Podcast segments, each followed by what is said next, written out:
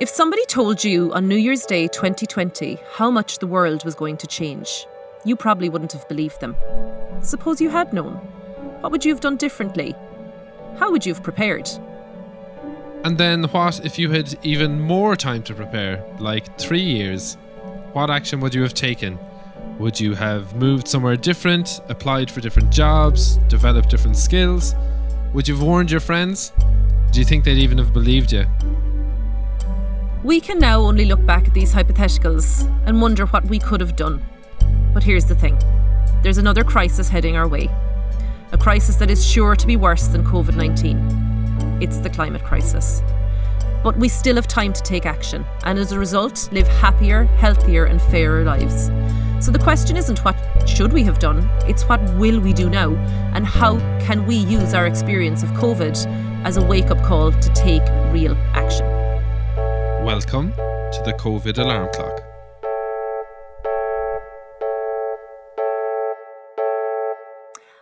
Hi, everybody. My name is Ellen Hagerty. And I'm Darragh Wynne. And you are tuned into the COVID alarm clock, the podcast that takes lessons from the COVID pandemic and applies them to impending climate crisis. We are two friends who met while doing a master's on climate change in DCU, and we both share a passion for the natural world. Our aim is to discuss, consider, and draw conclusions from humanity's experience this past year, in an effort to help wake us all up to the impending effects of climate change. We're recording this podcast remotely from our respective houses in Dublin, Ireland on the 16th of January 2021. And this episode is focused around the topic of science. And Ellen, you love a bit of science, don't you? Darragh, I loves me a bit of science.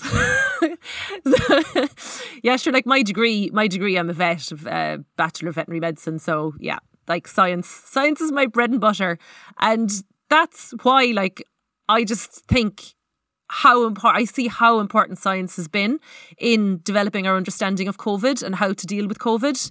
And I, I just, yeah, it's it's really interesting for me. Yeah, yeah, yeah. It is really, really interesting. And I suppose we know from COVID the importance of science in developing our understanding of COVID and the measures that we have to take in order to deal with COVID.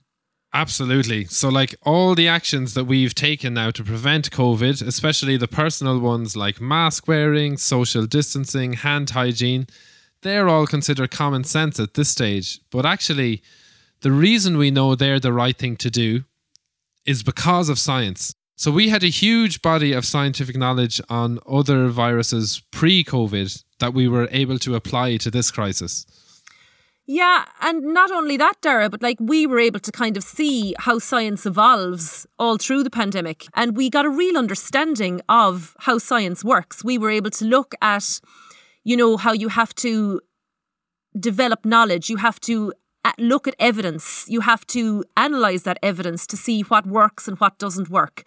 And you know, at the start of the pandemic, we didn't know everything about the virus. And you were saying there, like about masks, we were, were told not to wear masks at the beginning of the pandemic. But then, from like international experience and actual scientific um, data analysis, we were able to see that masks were going to keep us safe, that they would be effective in fighting the spread of the virus. And now, like you say yourself, it's like you'd be crazy not to wear one. You know, it's just total common sense and normal to wear a mask now. But that came about, that common sense came about, or that norm came about due to a developing of understanding through science. So science gave us this. Yeah, completely. And I suppose similarly to that, we've seen how science is then communicated and how scientists communicate. So, like, as we're recording this, most scientists still are not saying for certain whether the vaccines stop transmission of the virus. So it probably does, and lots of lay people and radio presenters are saying that it does, and the early evidence is good that it does. But scientists are holding off on saying that definitively until the evidence clearly shows that. And developing that evidence takes time yeah, like Darragh scientists are a cautious bunch of people. You know, like they they're really loath often to make guarantees because you know absolutes. There are never necessarily a lot of absolutes in science, and we we see that it's it's actually a problem when we're trying to communicate the severity of climate change, and it's because scientists don't just come out and almost, you know, quote facts in, in kind of really certain language. Scientists use uncertain language. You, you'll hear, like when we're talking about the vaccines, like you said, lay people and presenters come out and say vaccines work. But you'll hear a scientist say something like, it's very likely that vaccines significantly reduce transmission of the virus. Like, that means that, yeah, it's probably going to work really, really well. But the scientists, they can't say for absolute certain that it will because there's always, you know, curveballs. There's always things where, you know, reasons why it might not work or, or situations where it mightn't work or situations where there weren't scientific analysis carried out. Um, and like with climate change going back years, scientists might have said something like the planet has warmed by this is my science voice the planet has warmed by over a degree celsius in the last 200 years and it's very likely that it is a result of human caused greenhouse gas emissions yeah so that statement doesn't mean our best guess is that it's man-made and we're not really sure that statement means all the evidence we have points in that direction so like you said about curveballs there could be some unknown phenomenon causing it in the planetary system or even our solar system, but it's probably man made. And as we've said, science is a process. And over the last 30 years, more and more evidence has been gathered. And at this stage, it's totally indisputable that climate change is happening and that it's man made. 100% Darragh. And I'm just going to repeat that. It is totally indisputable at this stage that climate change is due to humanity, due to actions of man. But the other thing that you were saying, like, it's really important to understand the science because if we can understand the problem, we can come about looking to create a solution. And the other thing is that's really important to understand is how people communicate the problem as well. Um, and that actually that is that is something I think that science has failed at in, you know, over the last 30 to 50 years, communicating how important it is that we tackle this. So in this episode, we're going to actually draw parallels between the science of COVID and climate science to deepen our understanding.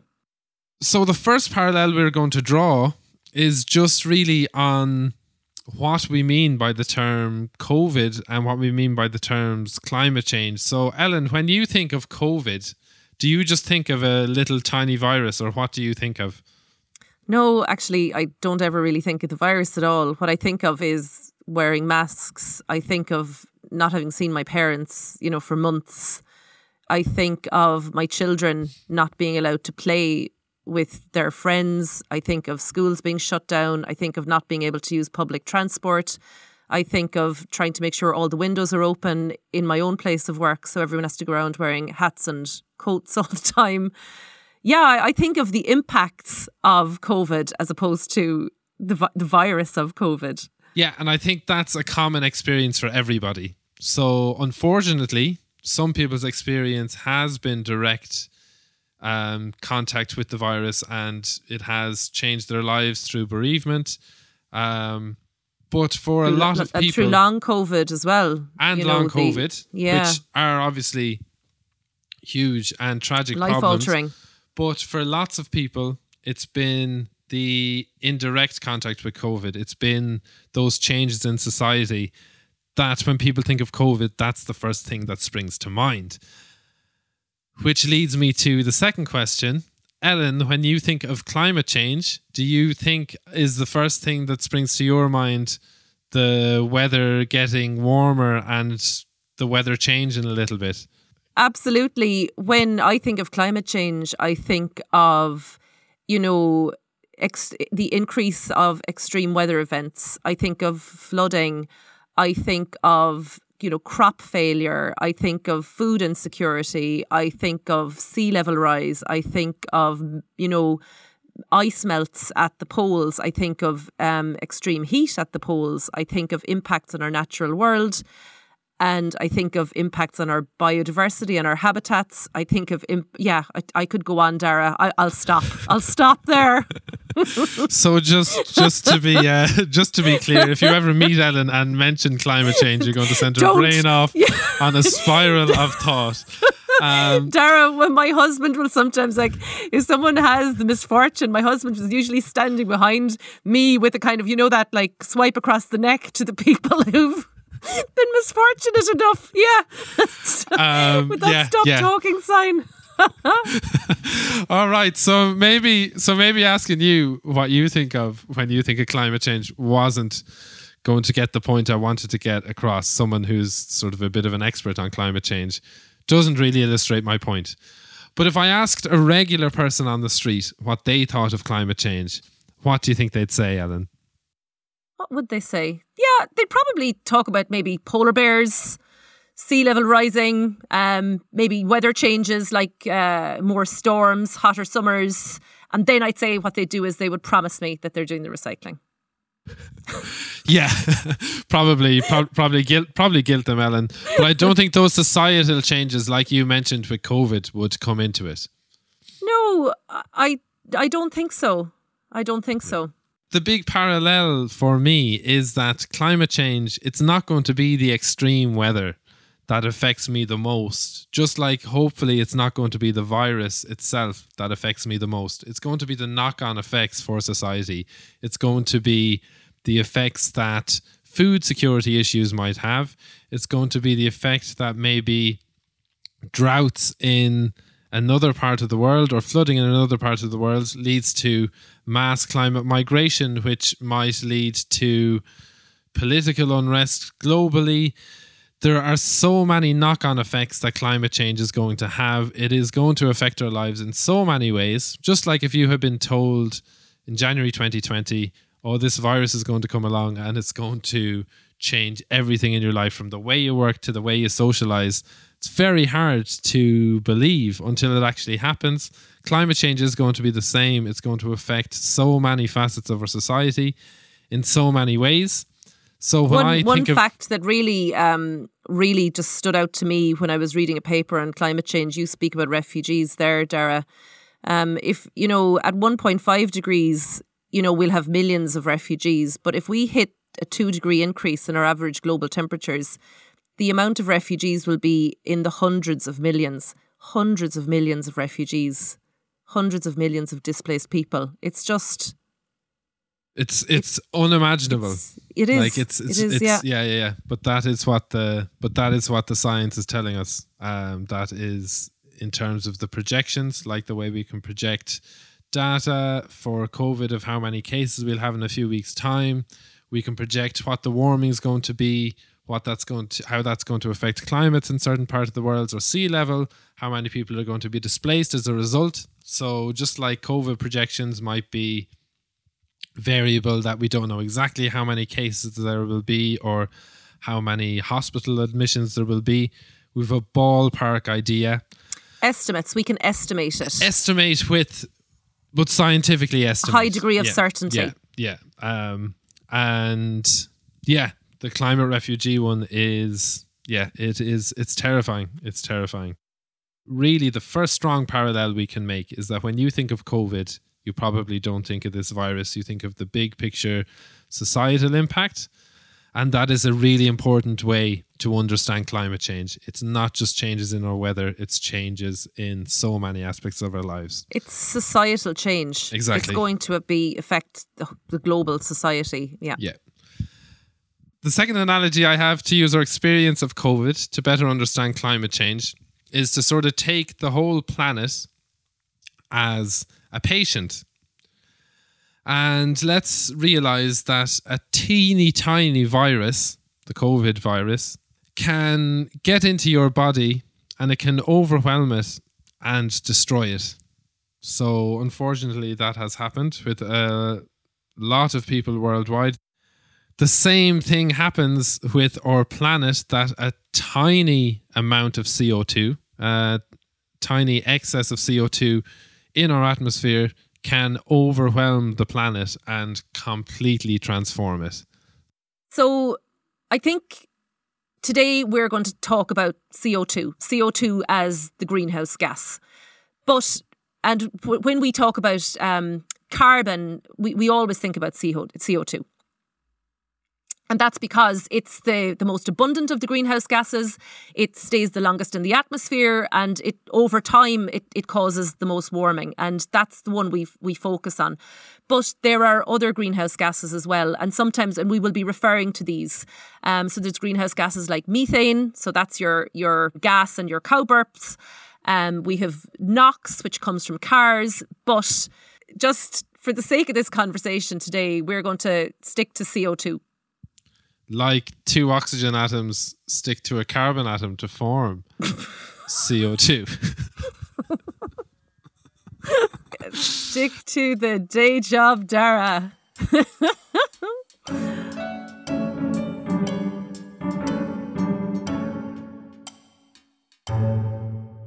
there are many ways we can produce CO2. And does it matter? Yes, it, it really, really does because CO2 actually is released into our atmosphere and what it does is is it forms this really um, effective layer of insulation around our planet. Um, and so that would make you think, well, are, are greenhouse gases then a good or a bad thing? Well, if we didn't have greenhouse gases at all, the planet Earth, the planet we live on, would have an average about of about minus 18 degrees. Because we have this layer of greenhouse gases um, around our planet, it insulates the planet so that when the sun shines on the earth um, and generates heat and warms up the earth, we actually keep that heat in using those greenhouse gases, and our planet is at a global average temperature of about 15 degrees, which is perfect. We, we call it the Goldilocks zone. It's not too warm, it's not too cold, it's just right. But what we're doing is we're changing our Goldilocks zone the more CO2 that we are pumping into our atmosphere, it's we're increasing the, the insulation effect on the planet. So that when the sun shines in, um, normally some of that heat that shines in escapes. But as the sun shines in and that layer of insulation thickens up, as we pump more CO2 into the atmosphere, we store more heat um, in the planet and the world starts to warm. And when that happens, we upset our Goldilocks zone. We do things like we break the beds and burn our tongues on the hot porridge. things start to go badly wrong. Uh. we actually need CO2. We actually need carbon. Our world is built from carbon. Our plants need CO2 to breathe in order to to grow. Um, but just like anything good, too much of a good thing can actually make you sick. It's bad. So CO- yeah. CO2 is great, but it's just that thing of it being an imbalance. So too much of it is can be a bad thing. So I suppose rather than COVID, maybe a way to think of it is like potassium in your body. A little bit of potassium is important for, um, I think, heart functioning, but too much potassium can give you a heart attack. A little CO2 in the planet's atmosphere, lovely, keeps us nice and warm. Lots of CO2 in the planet's atmosphere, not good. Uh, um, and I think it's really, really important to point out just how small an amount of CO2 that we are talking about. So, the level of CO2 that we had in our atmosphere pre industrial times before man made climate change was an issue. Was so that would have been about that would have been kind of around the, the beginning of the 1800s. Yeah, that so that's that's it's not that long ago that we started to make these huge changes that would have been 280 parts per million. So for every million pieces of air in the atmosphere, eh, to be crude about it, only 280 of them were CO2, uh, were carbon dioxide. Sometimes I like to make that into an actual image. So if you think of a million tennis balls and think of a million bright yellow fluorescent tennis balls, um, 250 of those tennis balls, just paint them red in your mind and that's how much CO2 we used to have in the atmosphere. So, when you think of the increase, you must think, oh, sure, it must be it must be a few thousand now to be doing this much damage. But actually, the increase in CO2, the currently we are just on 415 parts per million of CO2. And it's only a negligible amount of CO2. So it's gone from 280 parts per million to 415 parts per million. You think, ah, sure, if it's only 400 parts per million compared to 280, it can't possibly make a difference. But if you go back to COVID, it's a tiny virus, and you think, oh, well, that can't possibly make a difference. But it does. We know it does. It's the same with CO2.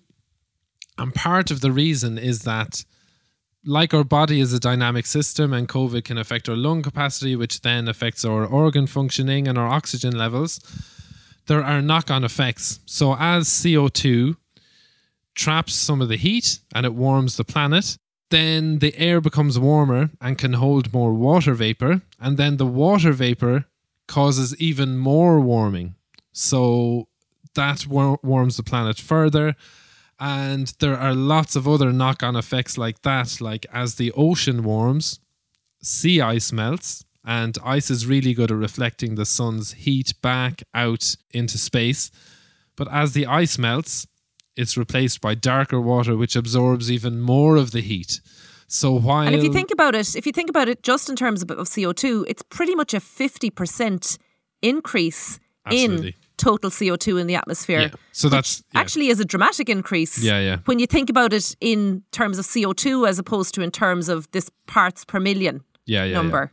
Yeah. yeah. So if you think of if you had a toxin in your blood, like a fifty percent increase, that that, that could make a very big difference. or arsenic.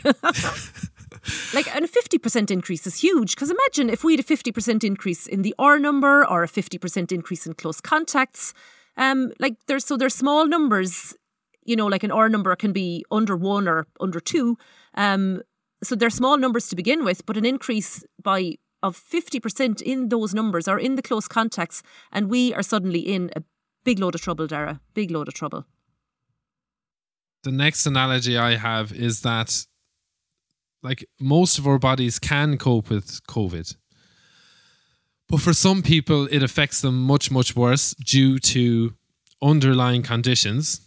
And to sort of maintain the metaphor of planet Earth as a patient, if planet Earth was a patient and warming was the disease that it had, it would be incredibly vulnerable because of its underlying conditions. Yeah, what are the other sort of underlying conditions? What are the other problems that have affected the planet that make it hard to deal with the warming? Oh, Darragh, like there's just there's too many to mention. Like our forests are this amazing carbon sink and what they do is they essentially suck CO2 out of the atmosphere.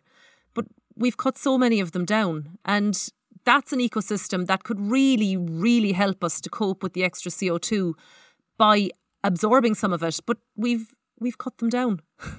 and like I mentioned as well, the ocean has is absorbing CO2. Um, like it's nearly turning into a fizzy drink at this stage. But the the CO2 like so that ocean acidification, yeah, so that's really bad. That is really bad for our coral reefs and our crustaceans that live in the ocean. But at some point, we are going to get to the stage where the ocean can't hold any more CO2. And if we're still pumping out CO2 emissions, um, that's just going to mean even more CO2 is going to go into the atmosphere. It's actually going to increase the rate of atmospheric CO2 or increase the level of atmospheric CO2, which is really not good. Yeah, and then what's also what's also not good is as well as a healthy planet coping with the increase of CO2 levels, actually Ellen what we see is if ecosystems are healthy, they'd be able to help us cope with the extreme weather that climate change is going to bring. So Ireland's a wet country and parts of it are going to get even wetter with climate change, going back to the atmosphere containing more water vapor. And some of that rain is going to be in the form of really heavy downpours. So our bogs, when they are in their natural pristine form, are like sponges and they can absorb loads of that water. And I suppose native forests would be the same. But we've degraded the bogs, we've planted non-native forests on them, and sometimes extracted peat. Yeah, and like Darragh, like we're seeing the impacts. Um, I'll never forget earlier this year watching trees literally slide off hillsides and mountains in the northwest of Ireland, like landslides, and they that was, as you've just said, they're due to um, bogs that have become so degraded they can't act like sponges anymore. And when you just wet them too much, then they just chunks of them slide off down the hillside um, after really heavy rains. after after nights or days of really heavy rains. Yeah, and then you see it as well. We saw it like with flash flooding in Clifden in County Galway in September 2020. If the river and surrounding ecosystems are damaged, or if we build on floodplains, loads of water can quickly rush downstream and cl- cause Yeah. floods rather than being absorbed upstream and released more slowly. And I suppose, like we've seen, there are some really successful cases in the UK where natural flood defences built upstream or developed upstream have stopped flooding of towns downstream. So, if you like, what they are doing is they're actually treating those underlying conditions, and that's helping them to cope with the impacts of climate change. Darragh, like nature loves balance. Nature Yeah. loves everything to be balanced. But with every action we take where we are degrading our natural world, we're taking away every kind of trick in the pack that nature has in order to achieve this balance. And so we're getting much more extreme swings and tilts in nature as a result of the harm we've done, as a result of us making Earth a, a vulnerable patient.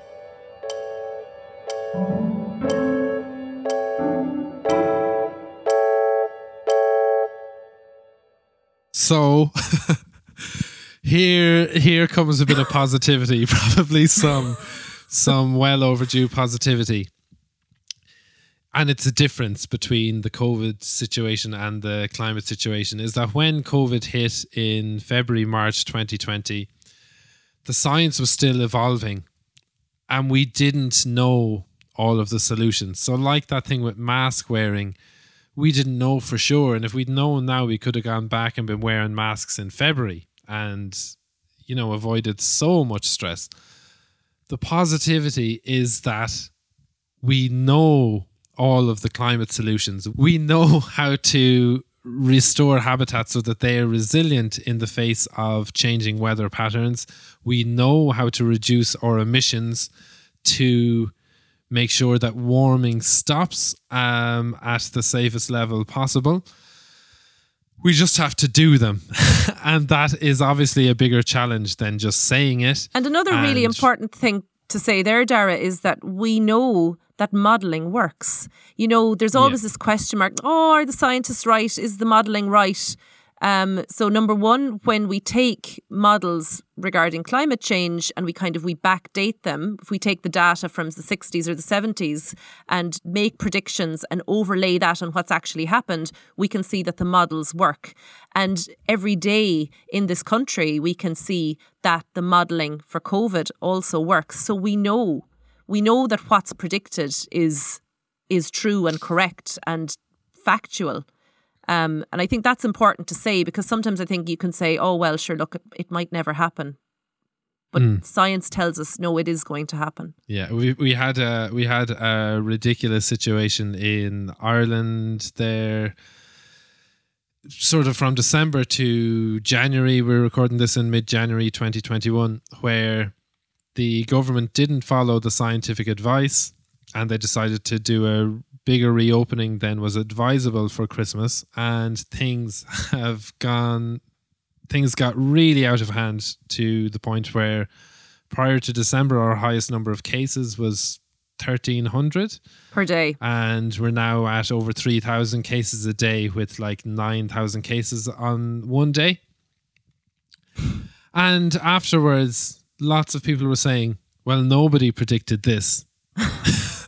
it's like, well, they predicted that it was going to get bad. Like, you know, it's that thing of they said it was going to get worse, and you were like, oh, we can deal with that much.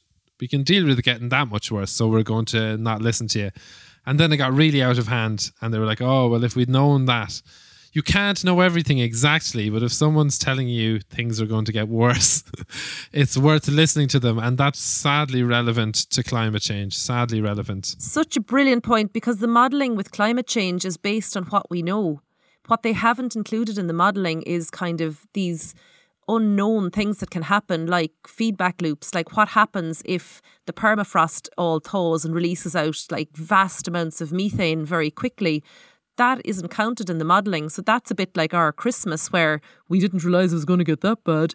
that could happen with climate. That could happen with climate change as Yeah, well. You know. So, so to explain what feedback loops are, that's basically when the emissions that are causing warming sort of falls out of our control. So rather than man-made emissions, it's like what Ellen said about permafrost thawing, that as the world heats up, parts of the land masses in the northern hemisphere near the North Pole that have stored huge amounts of methane start to thaw. And as they do that, methane is released, which causes more warming. And as more warming occurs, more per- permafrost melts, causing more methane to be released. And it's this feedback loop.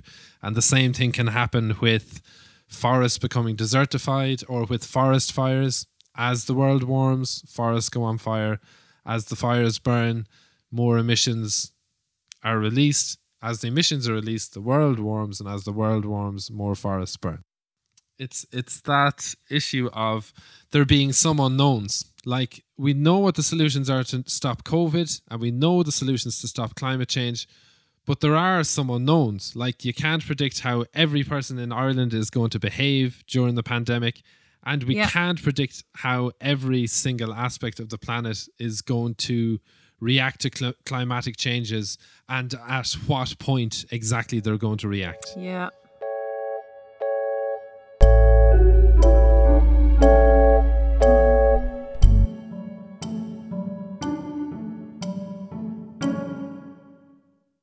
I said earlier that the world is sitting at about 15 degrees average temperature, global average temperature at the moment. But before we started sending greenhouse gases into our atmosphere at you know at the rate um, we started with industrialization, our global average temperature was about 14 degrees. So we have actually warmed the world in excess of one degree um, up to now.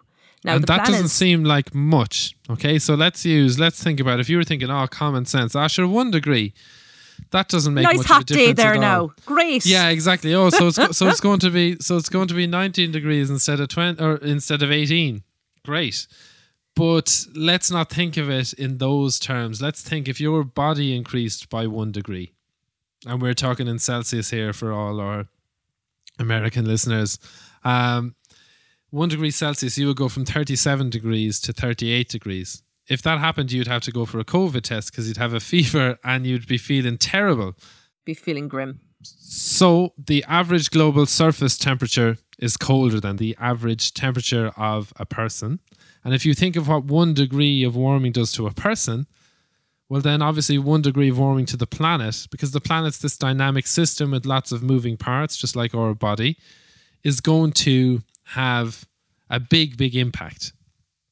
So, Darragh, like you hear from you know people who who maybe are a little bit anti this whole climate change movement.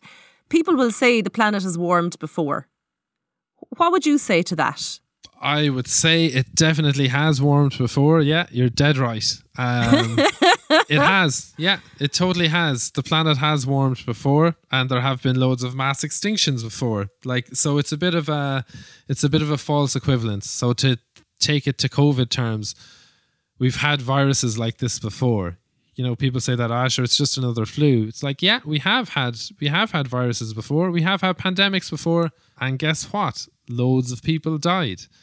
Um, so we have never had a global pandemic in this globally connected world where we are seeing different strains of a virus being imported into other countries from all over Yeah. the world where we're seeing where we basically eradicated the virus in Ireland and then in June 2020 and then from foreign travel it it revived again rapidly so yes we have seen warming before but over a much much much slower timescale than we were seeing That's what's really interesting about the graph, Darragh, the graph of CO2 in parts per million in the atmosphere.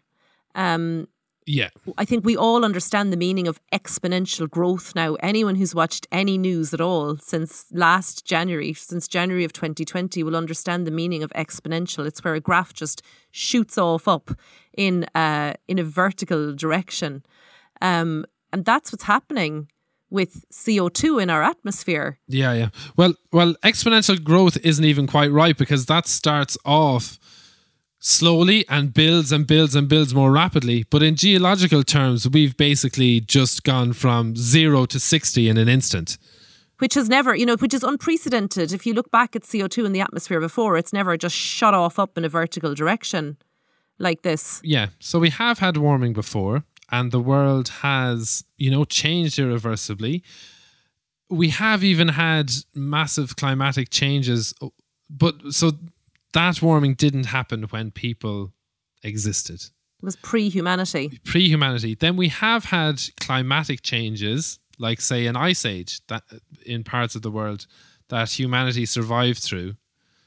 But the difference between the human race surviving and our current luxurious modern society surviving is very different. So it's like, yeah, we have had cl- climate change before, but not when you're having your bananas imported from Brazil and not when you're having, you know, your phones being produced in with China. minerals from maybe 40 or 50 different countries being produced in one country. Yeah. So it's a bit of a false equivalence. Just like saying, oh, we've had other pandemics before. It's like, yeah, we have, but we've never been in such a strong position to take action.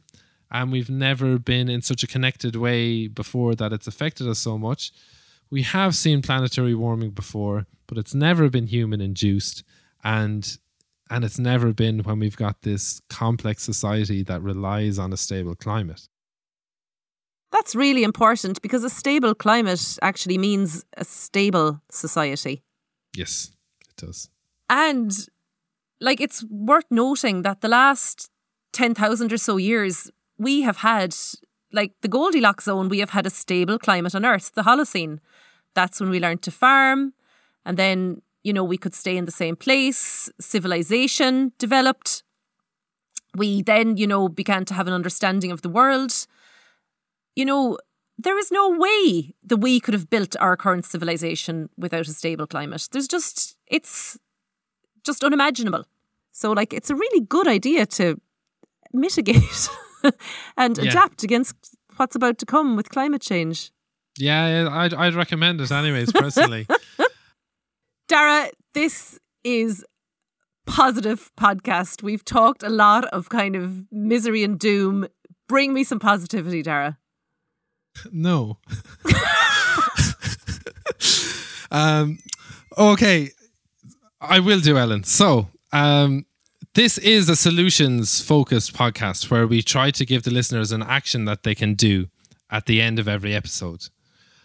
But for this one, I'd like to just think a little bit about how us understanding the science of COVID, us understanding how it's transmitted, us understanding the impacts of it getting into the community and vulnerable people getting it, the potential for our hospitals to be overwhelmed, that gives meaning to the actions we're taking. That gives meaning to the hand washing. That gives meaning to the social distancing. That gives meaning to the reducing our contacts and to the wearing masks. So, to draw a parallel, us understanding the science of climate change gives meaning to the actions. So it gives meaning to us cycling, or it gives meaning to us reducing our meat intake, or whatever actions it is that we're doing. So for me, the action is actually you've already done the action. You've hopefully listened, you hopefully have a better understanding of the science of climate change, and hopefully that will give more meaning to the climate actions that you are already taking. I love it, Darragh. That's brilliant. And I think another action is don't stop here. Don't stop here with informing yourself with the science. We've just we've just given you a taster. The science of climate change is incredibly interesting if it wasn't so terrifying. You know, it's it's it's so interesting to learn how the world works. Um it, it's amazing, you know, to learn how the different parts interact, to learn how ocean currents affect our climate here. All that kind of stuff is really interesting.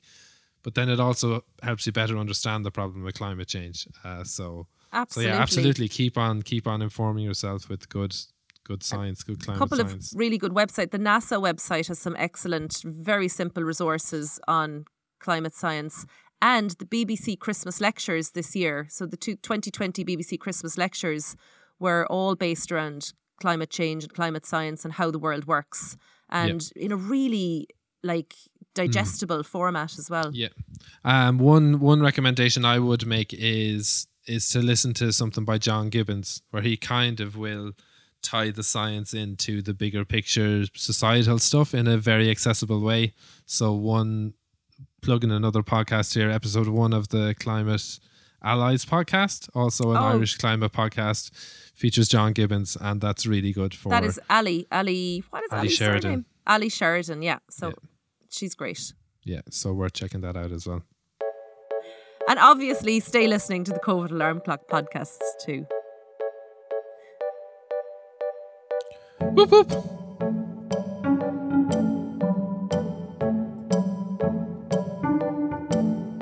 This episode of the COVID Alarm Clock was written and presented by Ellen Hegarty and Darragh Wynn. It was produced and edited by Robert Cotter. Please follow us on social media for up to date news on the podcast and the climate crisis. We're on Twitter, Facebook, and Instagram at COVID Alarm Clock. And tune in next week when our episode will be on the subject of politics. And until then, bye bye bye. Bye. Bye. Bye. Bye bye bye bye. bye. See ya. Bye. Bye bye bye.